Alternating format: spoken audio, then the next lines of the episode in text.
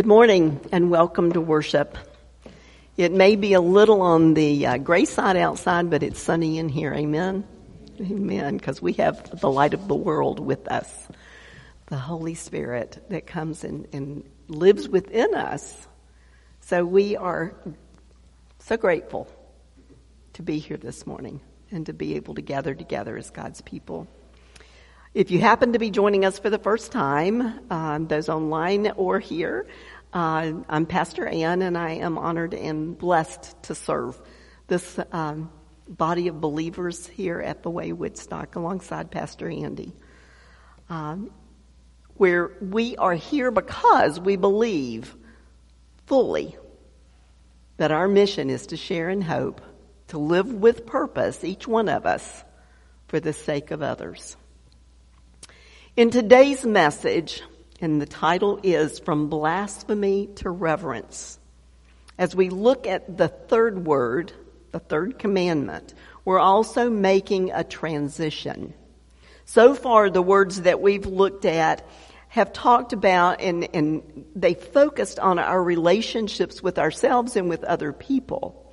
But today we're moving into looking at our relationship with the one who created us our God. Please join me as we hear the word of God from Exodus 20, verse 7. You shall not misuse the word, the name of the Lord your God, for the Lord will not hold anyone guiltless who misuses his name. The word of God for the people of God.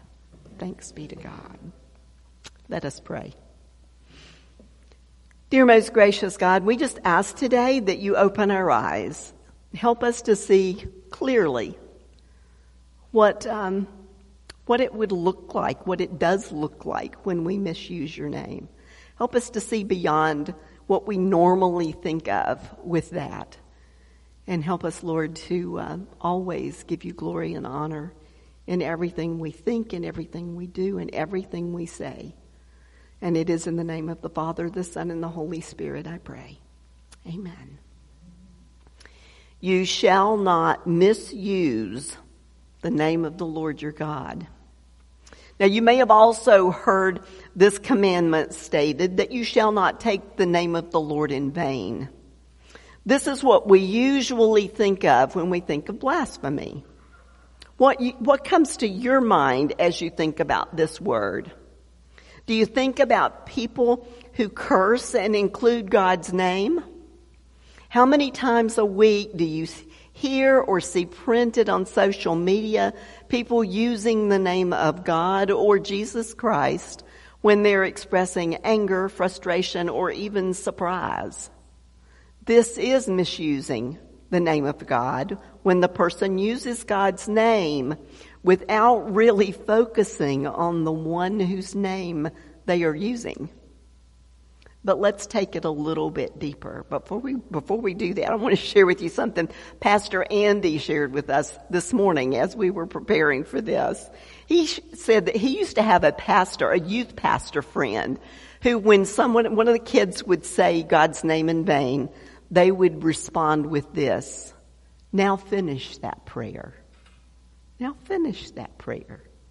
I think that's a great way to bring to somebody's attention that what they're doing is using God's name and that that needs to be done in the context of prayer. So, going deeper, is it possible for us to know that we can misuse the Lord's name in other ways? Have you ever heard someone use God's name to demean or diminish another person? In trying to be true to scripture, have you ever known someone who judged and condemned another person instead of loving the person while addressing the sinful behavior? Over and over in scripture, we see Jesus and how he dealt with sin. Jesus was always careful to separate the sin from the sinner, from the person. Remember his words to the, the Samaritan woman at the well in John 4? Jesus doesn't condemn her. He simply speaks truth to her, telling her how she's living. This is the woman, remember, she came to him and was getting ready to, to draw water. And he said he would give her living water if she knew who he was and if she would ask. And then he says to her, Go and get your husband. And she says, I don't have a husband. And Jesus proceeds to tell her, That's right, you don't. The man you're living with is not your husband, and you've had four husbands before that. He doesn't condemn her. He just simply states truth. This is the truth about her life. And then he offers her that living water, a new source of life. And he reveals to her that he is the source of that life. He is the Messiah, the long awaited Christ. Now the woman is so taken with this interaction with Jesus that she runs and, and tells other people. She obviously didn't feel judged and condemned by Jesus. She must have felt known and yet accepted that Jesus loved her in spite of what she had done in the past and that he was offering her another way of living, another source of life. And we're told that many came to believe because of the testimony of this woman, her witness as she went and said, come and see the man who told me all about me. Many came to believe because of her testimony, because she first witnessed to them. But then later on, we're also told that they came and they saw and they heard for themselves and they believed. Could it also be possible that name dropping with God could be considered misusing the name of God? Have you ever known someone who said or did things that suggest that God likes them better or he knows them better than others? The example that's given in the book that we're reading along with this sermon series was given from a young woman, Sarah, and she shares that she had graduated from a, a, Christian college, but prior to her graduation, several young men, in their attempts to woo her, had informed her with great confidence that God had told them she was going to marry them. And as she stated this and shared this with the group, the pastor there responds with these words. As I've thought and read about it over the last few days, I'm increasingly convinced that this word is more the sin of the pious than it is that of the sinner. And as I read that in the book, it brought to mind Matthew 23. The words that Jesus used with the Pharisees were more confrontational than with anyone else. And these are his words from Matthew 23. The teachers of the law and the Pharisees sit in Moses' seat. So you must be careful to do everything they tell you. But do not do what they do, for they do not practice what they preach.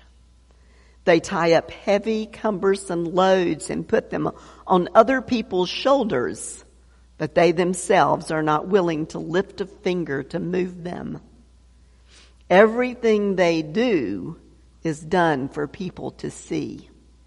And then a little later on in this same um, chapter, in verses 23 to 23, he goes on. And he says, Woe to you, teachers of the law and Pharisees, you hypocrites! You give a tenth of your spices, mint, dill, and cumin, but you have neglected the more important matters of the law justice, mercy, and forgiveness. You should have practiced the latter without neglecting the former. You blind guides. You strain out a gnat but swallow a camel. Woe to you, teachers of the law and Pharisees, you hypocrites! You clean out the outside of the cup and dish, but inside they are full of greed and self-indulgence.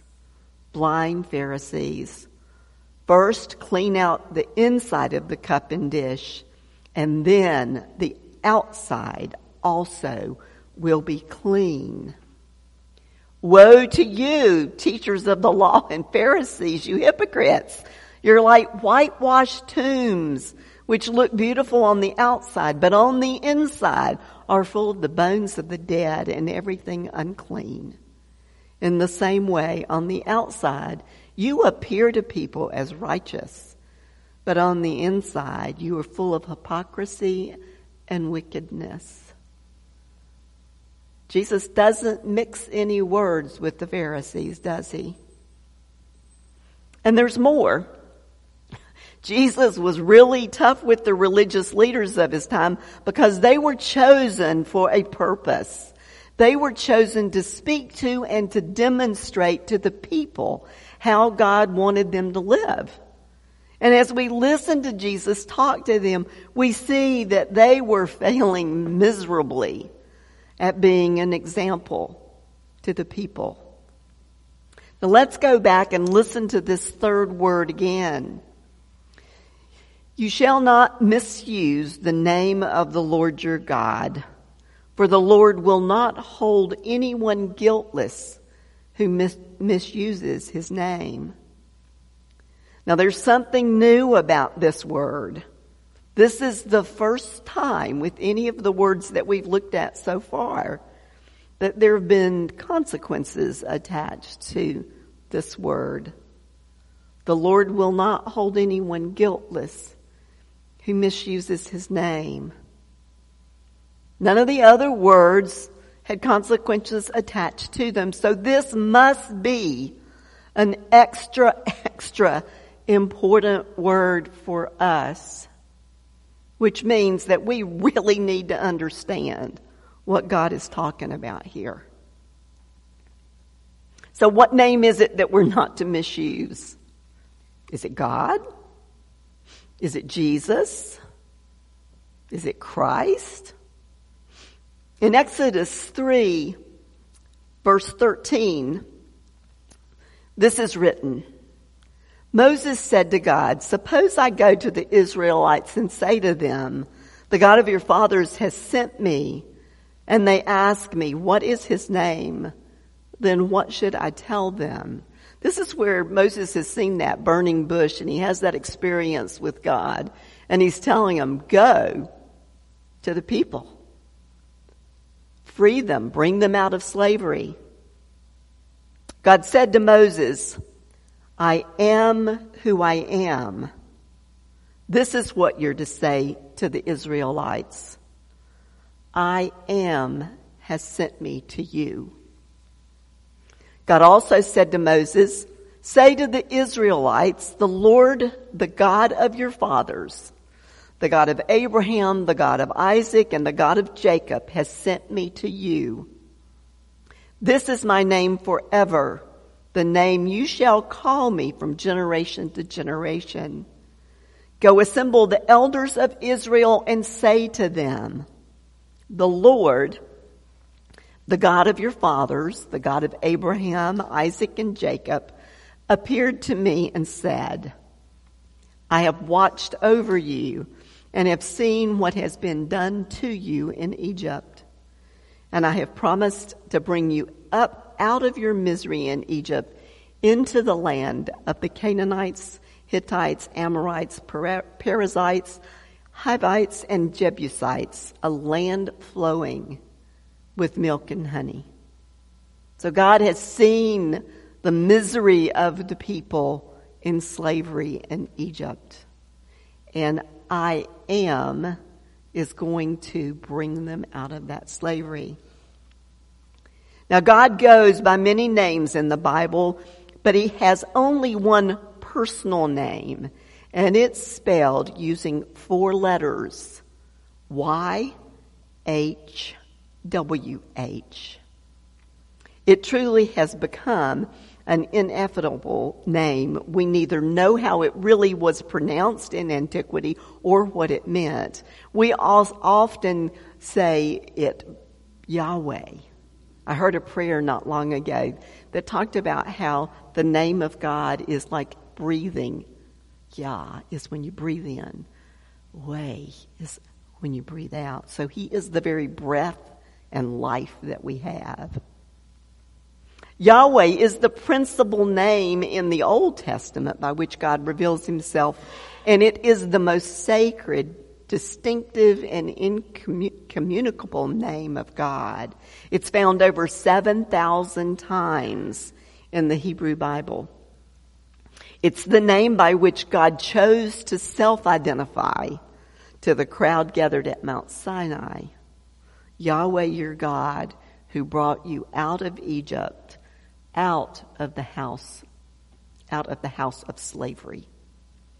Throughout the Hebrew Bible, God continues to identify as the one who delivers people from bondage. So maybe it makes sense that in order to misuse the name of the Lord your God, he has to first be the Lord your God. Which means that this is a very important word for us as followers of Jesus. You shall not misuse the name of the Lord your God. Could it be possible that misusing the name of God is when we talk about God or we do things in His name that are contrary to how He's revealed Himself in the Bible? He identifies Himself as the one who delivers people from bondage. Could it be that this word is all about the freedom that God leads us into as we follow Him in His ways in our lives. Could these ten words really, really be words of life?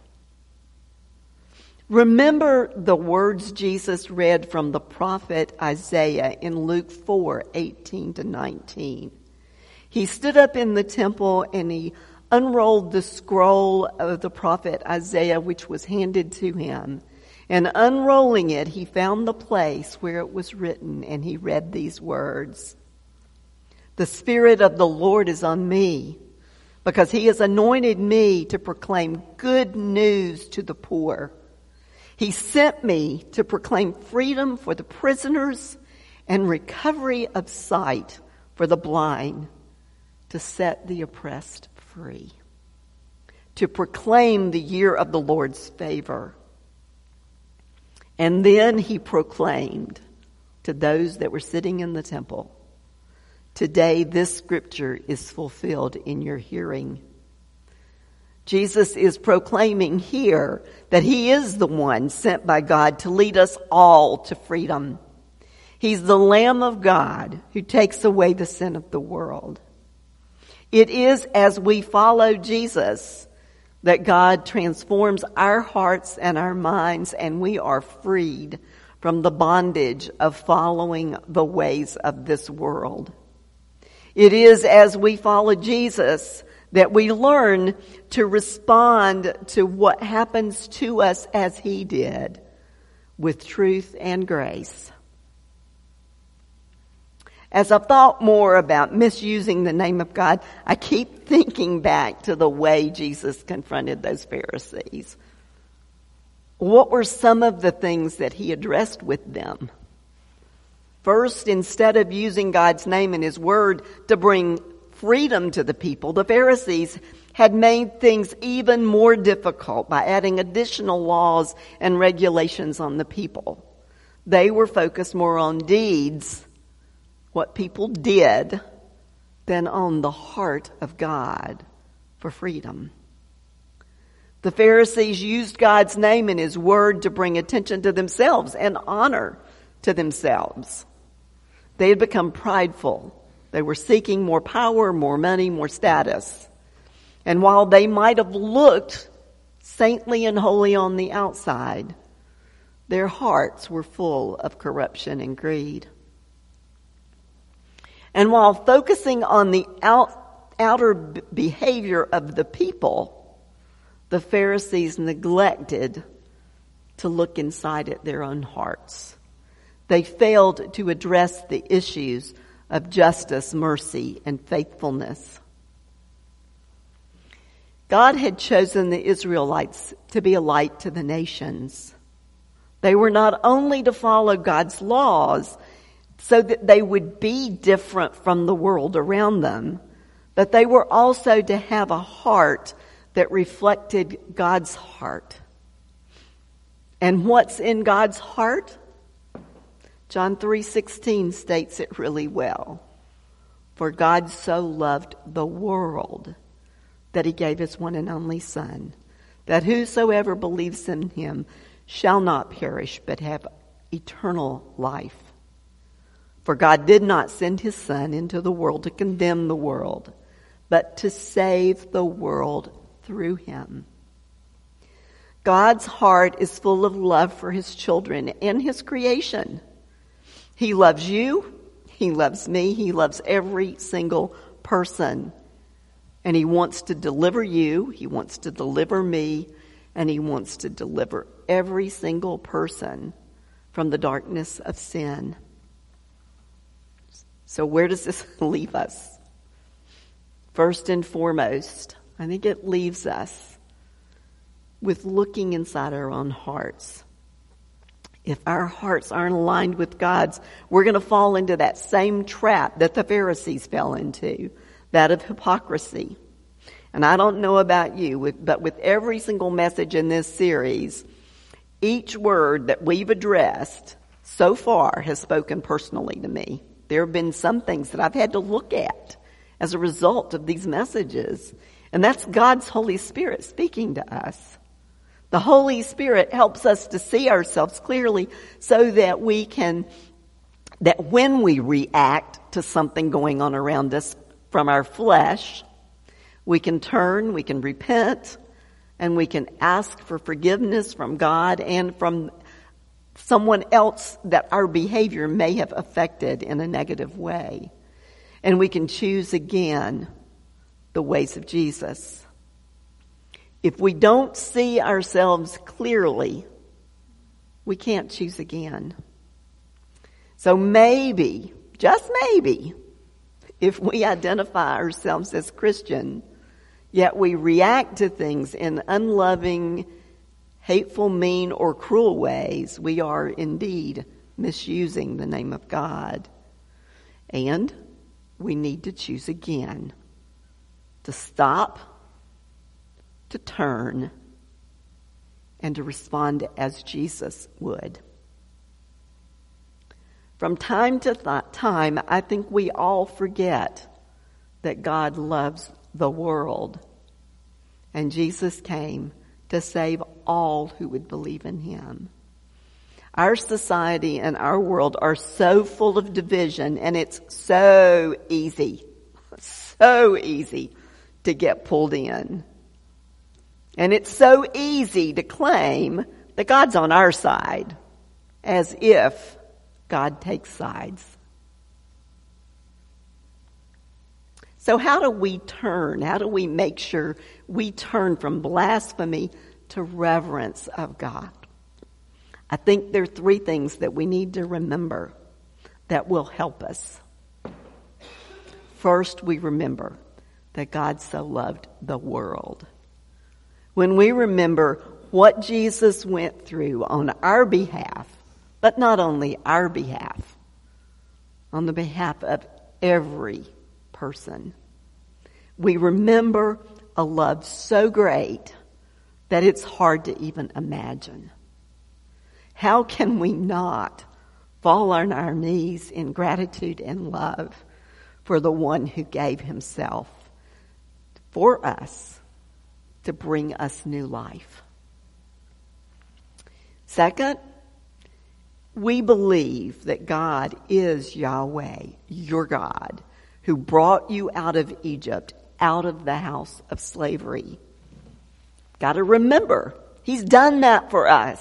He's brought us out of slavery. The righteousness of Christ covers us as God transforms us into the likeness of our Lord and Savior. We can only experience the freedom Christ came to give us as we become aware through the promptings of the Holy Spirit of where we are in bondage still. And third, we can remember the Lord's Prayer. As we pray, hallowed be thy name. We are asking God to let his name be worshiped, exalted, honored, and adored on earth as it is in heaven. It is also asking God to so move and act in this world that people will worship and treasure Him above all else. And so may we remember well in the days to come. We have a God who loves us and the world He created. His desire is to make all things new. We have a God who sent his son, Jesus, into this world that we might know his great love for us. He has delivered us and desires to deliver others. He has delivered us. Do we live as if he has delivered us? You know, one of the things that I was aware of this week is that so many times we respond, we, no, sometimes we react to things instead of responding to things. There's a difference. You know, when we get upset or frustrated, sometimes we just react.